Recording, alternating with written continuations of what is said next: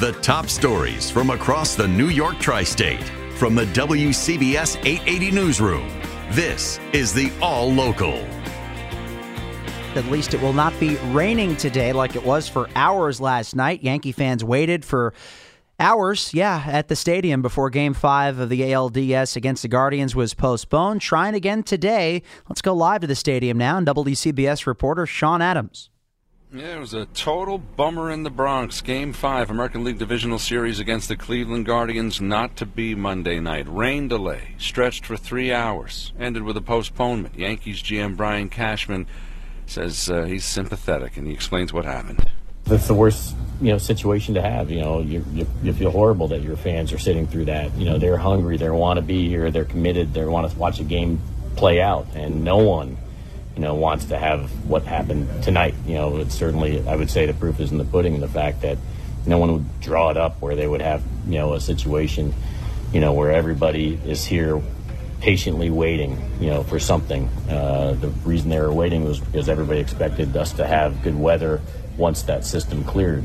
Uh, unfortunately, it didn't happen. Well, so they'll duke it out today, this afternoon. First pitch, 407. The winner will then quickly turn around and fly to Houston for the American League Championship Series. Live at Yankee Stadium, Sean Adams, WCBS News Radio 880.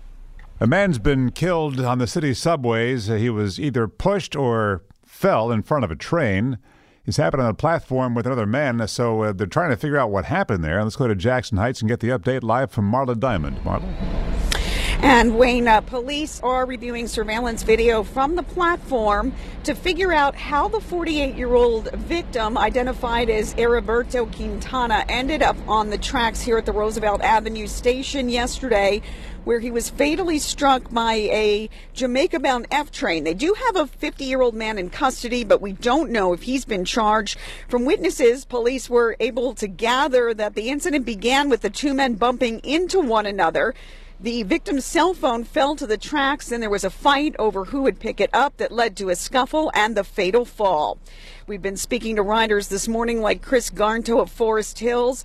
They are saying they fear for their safety underground. It seems like it's getting worse and worse, you know, since like the beginning of the year. It's like it's like nothing new. I, I hear on the news, oh, this one got shot, this one got pushed, and it, it's it scares me, but it's like it's almost like the new norm and it said If this is deemed an intentional incident, it would be the ninth murder on the subways this year. Last year, there were eight.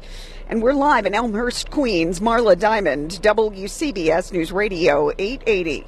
Two firefighters have been hurt in Queens, where crews have spent the night battling a blaze at a commercial laundromat in Long Island City. Flames broke out around 2:30 a.m. at the facility, 47th Avenue and 29th Street. About 140 firefighters and EMS personnel have been on the scene, and reporters have been kept at a distance because officials fear there may be propane tanks in the area that could blow up. It's not clear at this point what started that fire.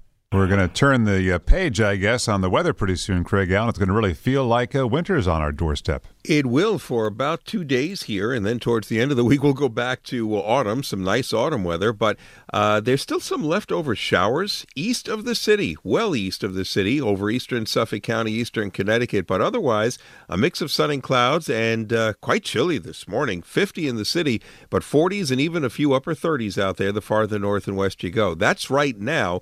This afternoon, it'll get up to about 54 to 58. Tonight, 40 to 45 in the city, so even colder for the city and the suburbs. The first frost and freeze po- quite possible in some of the valleys, especially where the wind dies down. It'll be in the 30s tonight. Tomorrow, mostly sunny, and after that cold start, it remains in the 50s, about 55 or so for the daytime.